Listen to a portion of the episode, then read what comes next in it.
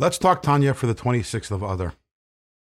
In the last few days, we've been talking about how our mitzvahs, collectively, as a Jewish nation, we accomplish dira b'tachtoinim, we fulfill God's original desire of having a home over here in this lowest physical world. In today's Tanya, the Alter Rebbe sums it up somewhat by saying as follows. We know that the soul comes down from where it is in Gan Eden, in paradise, in the highest spiritual levels before it comes down here into body, and then the soul enters the body over here, which for the soul is a tremendous descent from its beautiful place of purity and holiness and spirituality and um, basking in the radiance of God, coming down here into a body which is filled with materialistic desires and ego, character flaws. Why? Why does this happen? Why does the soul come down over here?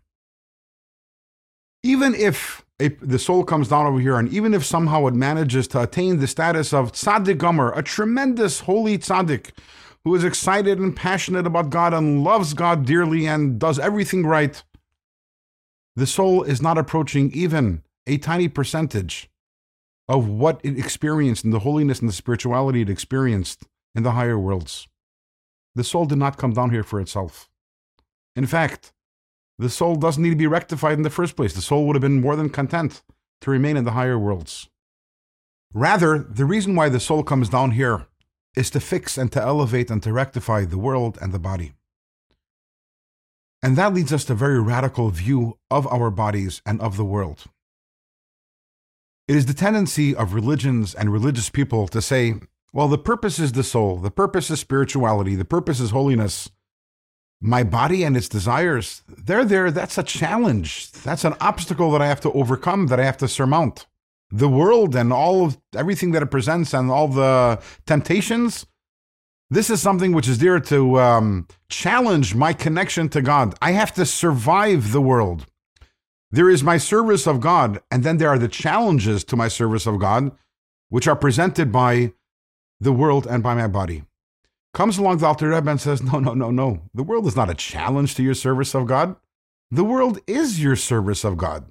The body isn't an obstacle to your serving God. Do you know why your soul came down here into the world? Not to survive the body, to elevate the body.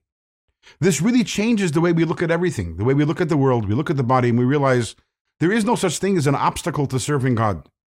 Instead, all there are are opportunities to serve God. And every single time there's a certain place or a certain area in the world, in my body, which is devoid of godliness, which is dark. I have to realize the purpose is to bring light over there and to elevate it to holiness. That's not a challenge, that's the work. In tomorrow's Tanya, we're going to find out that although there are 613 commandments, there is one mitzvah that plays an outsized role in creating dira b'tachtoinim, in creating a home for God. What is that mitzvah? You'll find out tomorrow.